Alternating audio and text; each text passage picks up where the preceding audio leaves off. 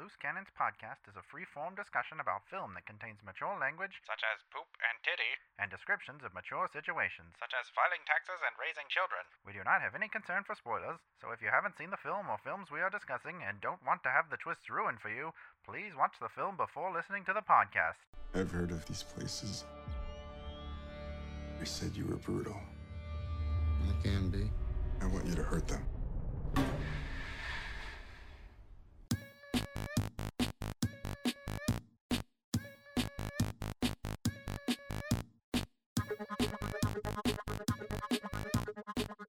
Hey everybody, it's another Loose Cannons minisode Yeah. coming at ya. Uh, for the first time ever, uh, me, Basil, hosting this one, and Patrick are recording in the Yep. same location. He's sitting right. right. next to me. Yes, in beautiful Hollywood, Yeah. California.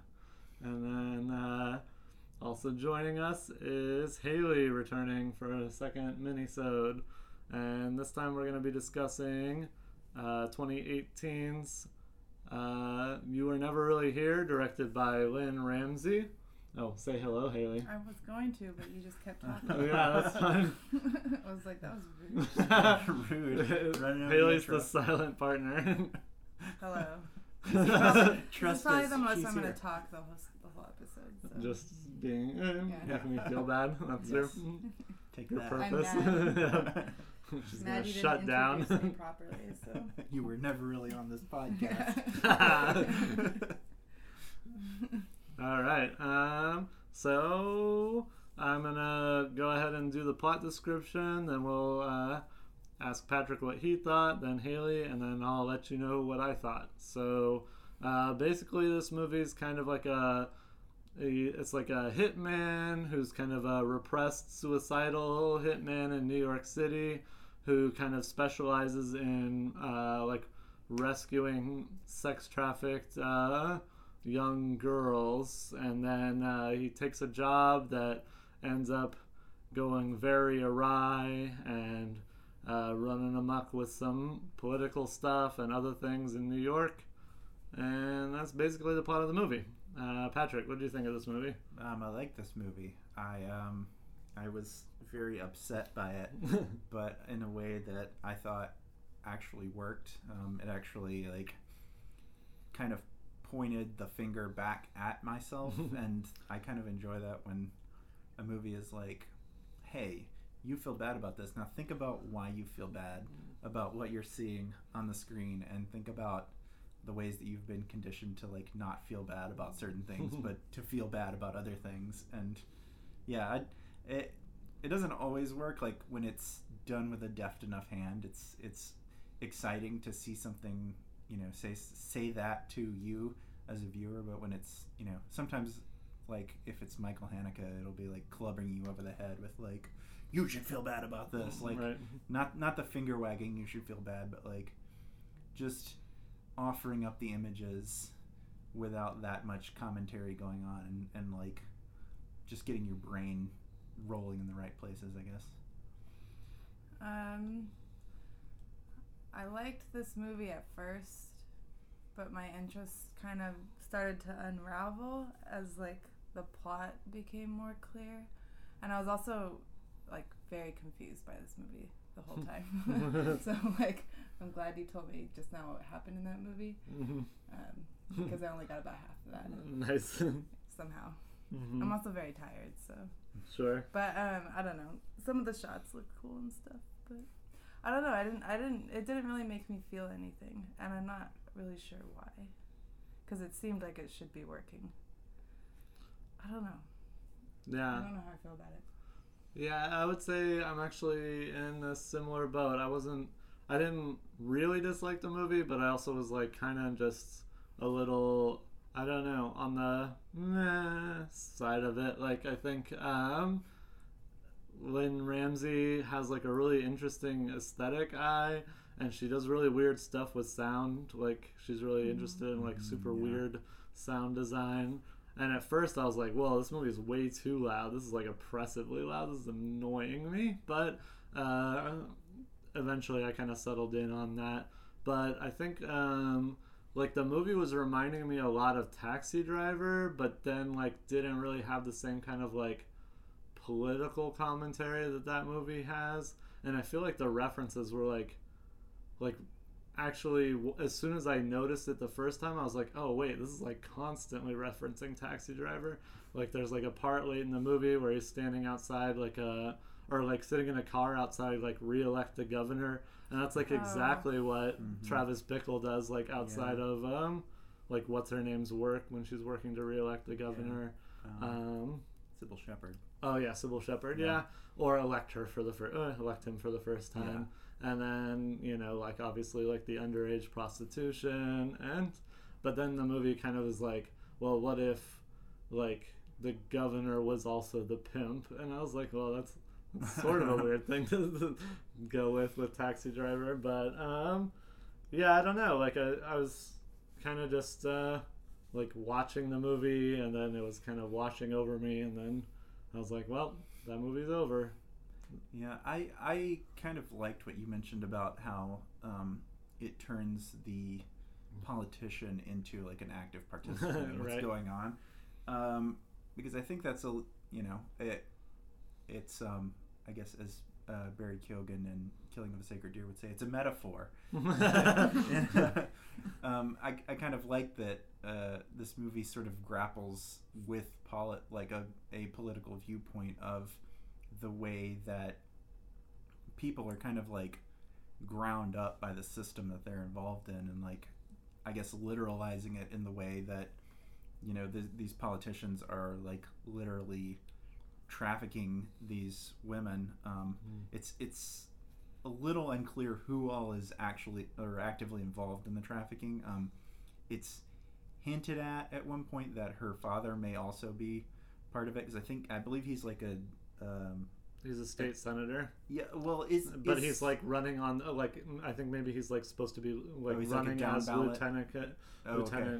Uh, Oh. governor or something. Uh, They said something Yeah. about being on the same ticket. Or yeah whatever. yeah he I think he's running as like a down ballot uh, t- part of the ticket that Mhm. the, of the other senator so the other senators I guess like higher than him on the the roster so he but yeah like it it does make that a little unclear it does blur that line as to who is involved actively and who is not um, but I kind of liked that it sort of like pointed the finger at the I guess like the institution of power, like the idea that these were the people in power and they were responsible for everything bad that was happening within the film. Like, Mhm. you know, uh, I also think that it's kind of pointed that um, at one point Joaquin Phoenix ends up killing two guys that have like American flag pins on their Mhm. lapel, like they're like security detail or whatever. for the Uh, governor. Yeah, Yeah. Um, and he kills a cop yeah, he does kill a cop. Yeah, so I I did like that. Um, it wasn't some sort of like you know like shadowy organization. It was just like literally just those in the seats of power, um, right responsible for for everything bad that was happening in this. the shadow government's inside the house. it's coming from inside the government.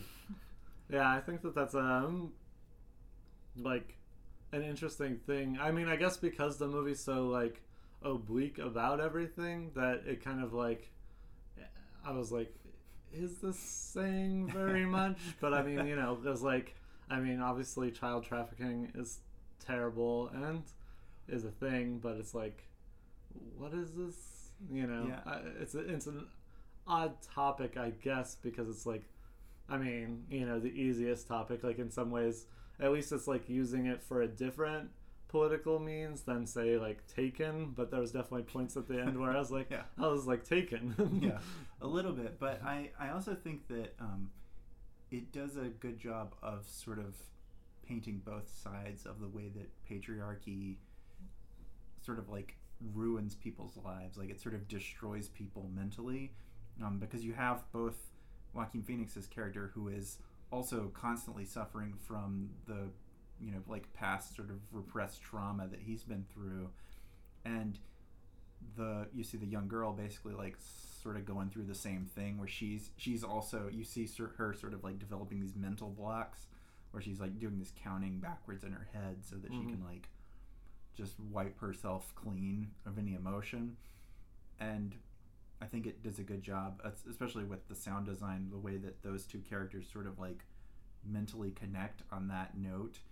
And it paints them in the the same lane of being like they've both been destroyed by a sort of you know like uh, in Joaquin Phoenix's char- or Joaquin Phoenix's case it's like literally his his father was like a horrible abusive monster. And in her case it's this I guess like power structure who who her father represents that's destroyed her mentally um, so I thought that was an interesting way to equate both of those forms of suffering in terms of the way that patriarchy deals with, you know, um, both men and women.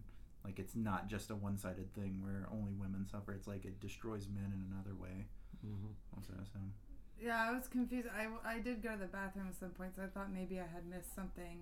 I, I never put together what the trauma was. It was like his father was a I mean, it's them or something. yeah, it's like really, you know, I mean, it's really oblique shots. There's like a shot of uh, like him uh, him as a child in the closet over and over, and then like uh, Yeah. briefly a shot of like a guy walking back and forth in the bedroom in front of the closet, and it like he has like a hammer or whatever. So it's like the hammer that he uses to murder all mm-hmm. the people in the movie is like the same it's Like a maybe bulky hammer that he- yeah.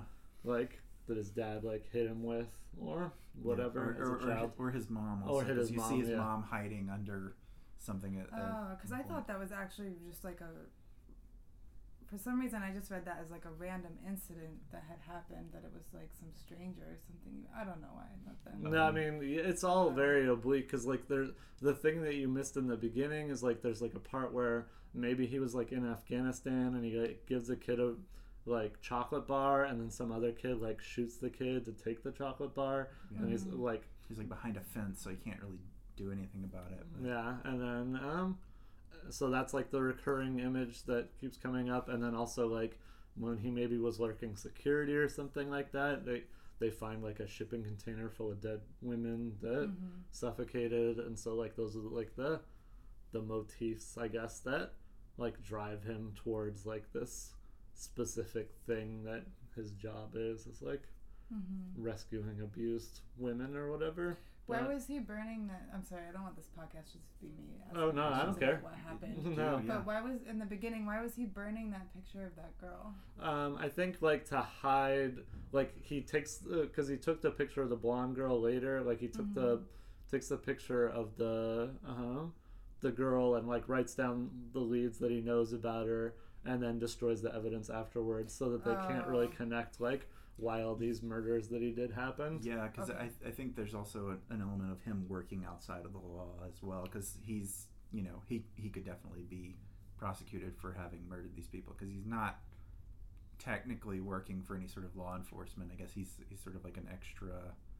But he's not just going around doing this out of the goodness of his heart, right? He's being paid for this because he does Mhm. Yeah. leave some girl there. I know. Yeah, yeah. Well, I th- I think that's it's weird. It's meant to sort of like mislead you Uh-huh. in the beginning that part because you're you kind of not clear what's going on but i think when he comes back later you see that that's just sort of like his drop point for where he goes to stay while he's waiting for whoever is supposed to he's supposed to be returning the grill to to come get them from the hotel so Mhm. they don't actually have like a physical address so, so they can say like oh he lives here or he lives here. Like they can't really tie it back to where he you know where he is so that the police can come and find him and be like you did this killing and you know you you worked outside of the law or whatever.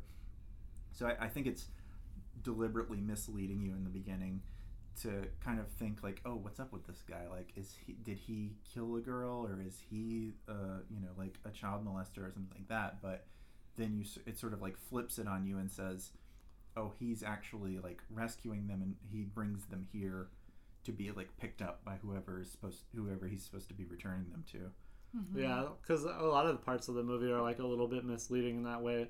Like when the Asian woman like asks him to take the picture, then it like cuts straight to like an Asian woman who looks like really similar, like Yeah. in like a freezer or over what looks like a freezer, and then I was like, oh, did he just like murder this woman for like asking to take a yeah, and so like there's like lots of times where it kind of like intentionally confuses your understanding of like what's going on, um, and yeah. I'm not sure to what purpose in I, that I, case. I feel like that's there to sort of like put you in his headspace of this like mental dissonance where he is constantly having these like I guess this sort of like flare ups of emotion Mhm. based on his past trauma. And you know throughout it he has this kind of like dead eyed thing the whole time. But I think that the movie actually kind of does a good job of showing you like the trauma behind that you know like dead-eyed killer stare. So it's not just like we're seeing him as like this like badass killer. It's like he's just constantly suffering from horrible trauma the whole time. Mhm. that's why he just like looks like you know like mean and badass like when you get behind that veneer it's like oh no he's just like actively suffering and it's not a cool thing at all to Yeah. be this like dead-eyed killer yeah, there's nothing charming about this. Yeah. just, like, yeah weird and horrible and pathetic. And uh, what was I gonna say? Um, oh, it was weird to see that it was based on a book by Jonathan Ames. Like I didn't know anything about this. He's like the guy. I mean, he was a novelist before that, but he's like the guy who created the TV show on HBO, Bored to Death, with um, uh, Jason Schwartzman, where he's like like a wannabe private detective, and it's like a goofy comedy show with like Zach Galifianakis and Ted Danson. Like it's like a really weird, but like you know. So obviously he's interested in this kind of like, uh, I guess like noir-ish thing, but like it's it seemed like such a strange and like completely antithetical departure from like. Oh, here's uh, yeah ah, look at this goofy guy. He's like a loser, but he wants to be a a Yeah, private like a eye. private eye. The book could have a different tone or something. it Yeah, could that's be. True. off very differently Yeah, with the same. because Lynne Ramsay stuff. did write the screenplay. So. Yeah, and she has a very odd sensibility, so it's possible that the book uh, source material is much much different. Although I don't wouldn't want to see a goofy comedy with this same No. plot. That seems pretty terrible. Mm, yeah, that would be pretty bad. but Seems like it would though. I don't. I don't know. Maybe there is a filmmaker who could pull that off. I don't. no, Mm, probably not. Probably not. shudder to think. I'd hate to see like I don't know like Martin McDonagh take a crack at that. Oh sure. it would be awful. oh boy, he has a hard enough time with like regular Yeah. story material. It's true. I'm just like think I'm thinking about Taxi Driver now and thinking Mm. about how these are both like super nihilistic movies and I'm thinking oh I think that's why I don't like this movie it's just like so nihilistic in a way that's like kind of just boring to me but then Taxi Driver is like that too so I don't I'm trying to figure out what the difference is Yeah, I mean, I think one thing that uh, Taxi Driver has that this doesn't is I feel like the pathology in this is like kind of interior. Like I agree with Patrick that there's like the kind of metaphorical stuff about politics, but like like I didn't get the same sense of like the New York milieu that you get from Taxi Driver, which is just like this like gross like upsetting city and then like Travis Bickle's just like this guy who's like really inscrutable but also just like a racist monster so like you know like uh, Yeah, but that, his yeah, that, and there's also the, I guess the suggestion that he's been crafted in that mold by,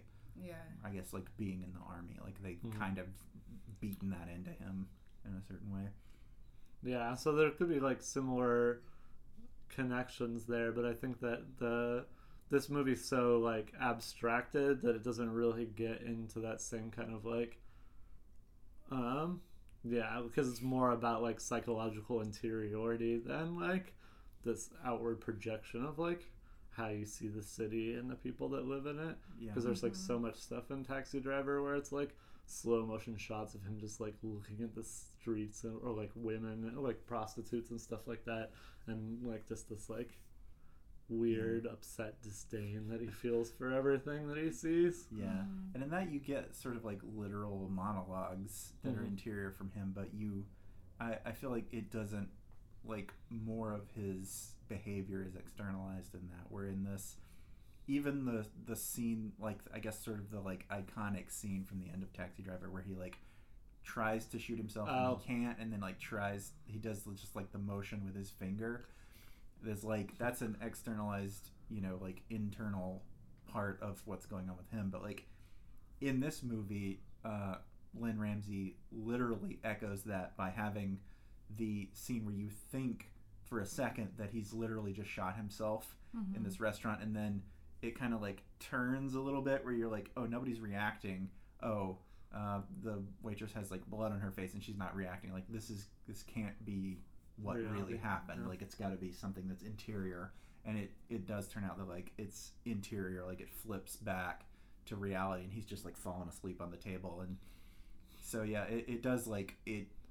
I guess sort of in a way like denies that character the outbursts, the same sort of outbursts that Travis Bickle gets. Like even the the way that he kills people, like you don't even really get to see it because Mhm. it, the camera like cut away to somebody else like looking at him like hit somebody with a hammer.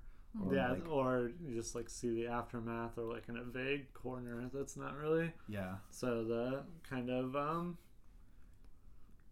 I guess like catharsis of movie violence that you get from some movies is kind of intentionally denied in them. yeah. Because I mean, it, this could be like you know a lot of scenes in this do echo Taxi Driver, especially the the parts where he's like shooting people or like you know hitting people with a hammer. It's the same sort of thing where he's like busting into the um The pimp house. the pimp house, yeah, the, Yeah. the, the brothel, I guess. I don't know what you want to call that that Mhm. little like uh, apartment that he busts into, but like it, it is the same sort of thing where he's just like going through and like oh he's got to kill the security guards, but even that the way that that it's shot here is like just security cam footage. And it does those like quick cutaways before he's hitting somebody, and then you'll just see like the guy's foot laying there where it's like you know, well that's very clearly a dead person like laying on the ground now because he just hit them with a hammer but you don't really ever get that sort of release that's like oh wow like this is violence is crazy yeah, fuck that shit up. yeah it's just like uh, no Yeah. we're, we're not here for that we're here for something else right. Um, um, yeah, it's weird. Like all the like the more I think about it, the more like strange echoes there are. Like Yeah. with Yeah. Taxi Driver, but Yeah. uh, Yeah, and and um, I I don't know if this has, has any significance. I did think it was kind of funny in a really like weird dark way, but the when he captures the kid on the street who's like the courier and like basically gets the information out of how to get into the apartment. Like he says that he's his name is Mister Rogers. And I was like, ugh, that's a weird dark thing that just happened. mhm. Um, and it, it does that a couple of times too. The the part where he's shot one of the security guards through the stomach, and um, in his mom's house, and the guy's like laying on the kitchen counter dying, and they both start like singing along to the same song on the radio. It's like a weird, gross moment where I was like, I feel extremely uncomfortable laughing at this, but it is like pretty funny. Yeah.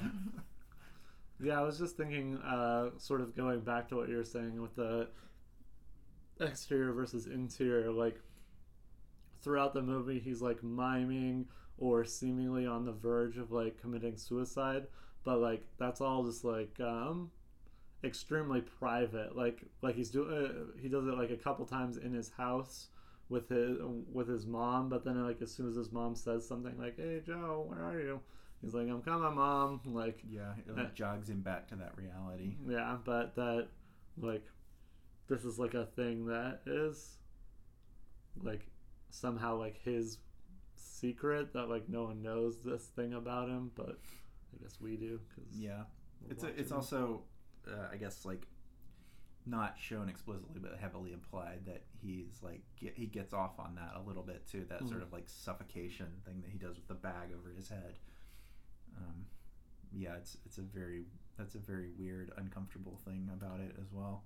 yeah, and like drawing it back to like when he was a kid or whatever, some kind of Yeah, uh, escapist asphyxia. It's pretty dark. Yeah. Pretty gross. Pretty upsetting. Yeah. and, and just like um, I, I, the thing I said to you guys when, when we left the theater, I was like, uh, Joaquin Phoenix is very upsetting to look at. Like he's, Yeah. he's a very like just upsetting human being to just behold, especially in this movie. And I think I think that's intentional by Lynne Ramsay. I think she's just like this guy's like he looks like he could kill you, but he also just looks horrible. Like he looks like he needs a nap all the time. Yeah, he does look very tired and yeah. worn down.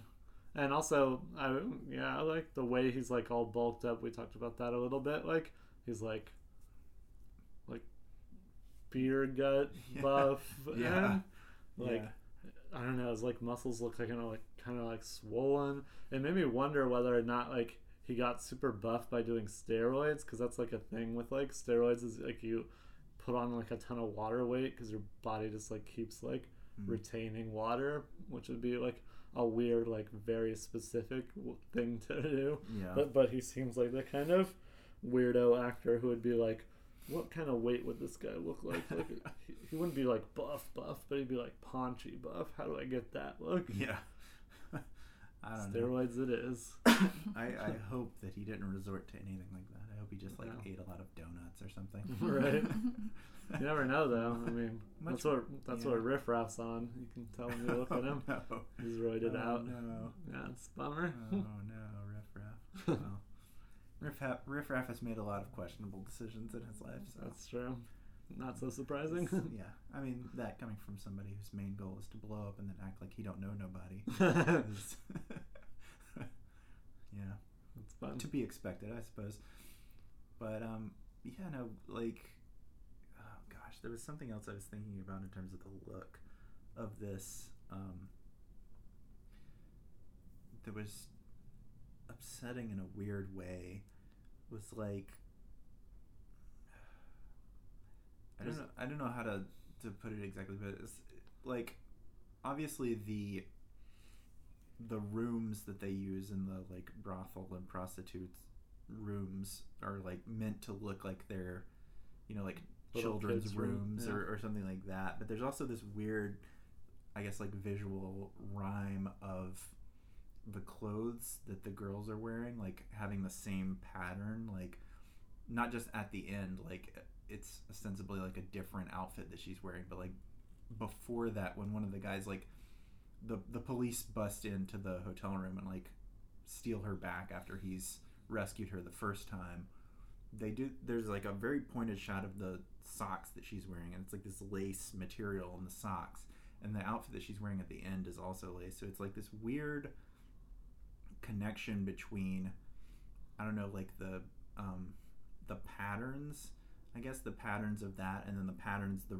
of the rooms that she's in and then the pattern of his mother's room later because she has this wallpaper that's like it's, it's like flowers but it's like this weird pattern of the flowers and it was there there's also a really like close shot of his mom's feet after she's been killed and he like very pointedly like i guess like rubs her feet because i guess he used to massage her feet or something like that Mhm. it's like implied that he's he did that earlier in the movie and I don't know what it is about the like. There's something really unsettling though about the the shots of the feet and those patterns repeated throughout the movie. I was like, this is like it makes. I guess since you never see like any explicit sex, like it makes it feel like that much more gross to me than Mhm. it would if you actually saw any sort of like explicit nudity. I mean, I guess there is. There actually is some male nudity in this, but it's mostly from a dead body. Right. Uh, Um, I was wondering, like, how, there's one thing that bothered me was just like, I don't know, like I know it's like supposed to be like a, like a, like a, she's experiencing trauma or whatever, but it seems like a, a lot of movies when there's children, they're just like so stoic about everything, Mm. mhm. and like I always wonder about that. I'm like, is this just because you, like, it just seems really uncreative and like like happens a lot, and like like even the like the part when her father dies, like there's no reaction there and stuff. Mhm. And so it was just kind of weird. She was just like such like a non-person to me in the Mhm. movie. And A little bit, know. yeah. I, I I would say if if there was a, a complaint that I had about the movie, it was her character doesn't really come through other than being sort of like this victim. Yeah, just traumatized. Yeah. yeah, And like it tries to flip the script a little bit because like when he goes there to rescue her, she's like already like quote unquote like rescued herself by like murdering that governor guy. Yeah. But like uh, at the same time, like that you could be like, oh well, she did that because she saw Joe do that, and it's like, oh, this is easier than I thought. And then, but it kind of doesn't. Yeah. but did she murder? That's what I understand. Did she murder all those other people? No, he murdered them. I think the the guards just hadn't realized what happened yet. Oh, okay. because- Yeah. They That were leaving sense. him Yeah, alone I think to I his think yeah, pedophile yeah, sex they were supposed yeah, they were they were like probably given instructions not to go. in the room. Yeah, in the room or like I don't know, in any other part of the house other than the kitchen, I guess. And hmm But yeah, I I think it's yeah, it, it seems like it's pretty clear that the guards were killed by the hammer because like one of them has like just the hole Oh, in his yeah. head. hmm And yeah, Joaquin Phoenix just walking around creepily with a hammer is just like another like upsetting image. Where it's just like this like huge, giant, beautiful house, and then like Joaquin Phoenix just like standing there, like unshouldered with his hammer, just like walking around really awkwardly. I was just like, oh god. Yeah. feel like maybe Jonathan Ames saw Old Boy and was like, "What if I did a whole book of this? That's with right. I didn't hammers." even think about Old Boy. You're right. Oh man. References Oh, abound. Yeah. Wow. This is maybe. I guess this is maybe not just like specifically echoes of those those stories, but like it's just kind of a more common story than you realize Right. in in media. Um, yeah, and I, I I do sort of like that the usual narrative is a more like paternalistic like taken hmm one where it's like oh this man has to rescue this girl because he has this like paternalistic instinct to save her from the bad men or whatever. And i do like that there's almost none of that here. Like the um well i i don't know. Again like it seems to me like the movie is more equating uh, Joaquin Phoenix's trauma with her trauma, so he he more like sees her as himself a little bit, where he's like, because it, it's constantly flashing back to him as a little boy in the sort of situations where he's like, you know, being menaced by his father with this hammer, and um, you know the the sort of like, I guess the interior noises that you get throughout the movie. It's it's hard to explain exactly what I mean unless you've seen it, but it's like you get these kind of weird internal monologues of the characters, although they're not actually saying anything. It's just them sort of echoing these noises or sounds or like counting in the girl's case, where it's like something that doesn't mean anything, so they can deliberately remove their mind from the situation because it's causing them so much stress and pain. Um, and so I, I did like that the sort of like paternalistic element was almost entirely removed Mhm. here and you get more of like he has to do this because it's like him rescuing himself Mhm. instead Well, uh, sounds like a good note to go out on. Mini episode. Uh, thanks everyone for listening. Uh, as usual, subscribe, rate, say hi to us on Facebook. yeah send us an email Yeah, donate to our Patreon, Loose Cannons. Uh, Patreon.com slash Loose Cannons. Um, it's, yeah. uh, it's actually i believe it's loose cannons podcast Oh, Loose Just Cannons search loose cannons Podcast. podcast you'll find us Yeah, Find it. Give us money. Thanks for listening. All right. Bye. Bye. What?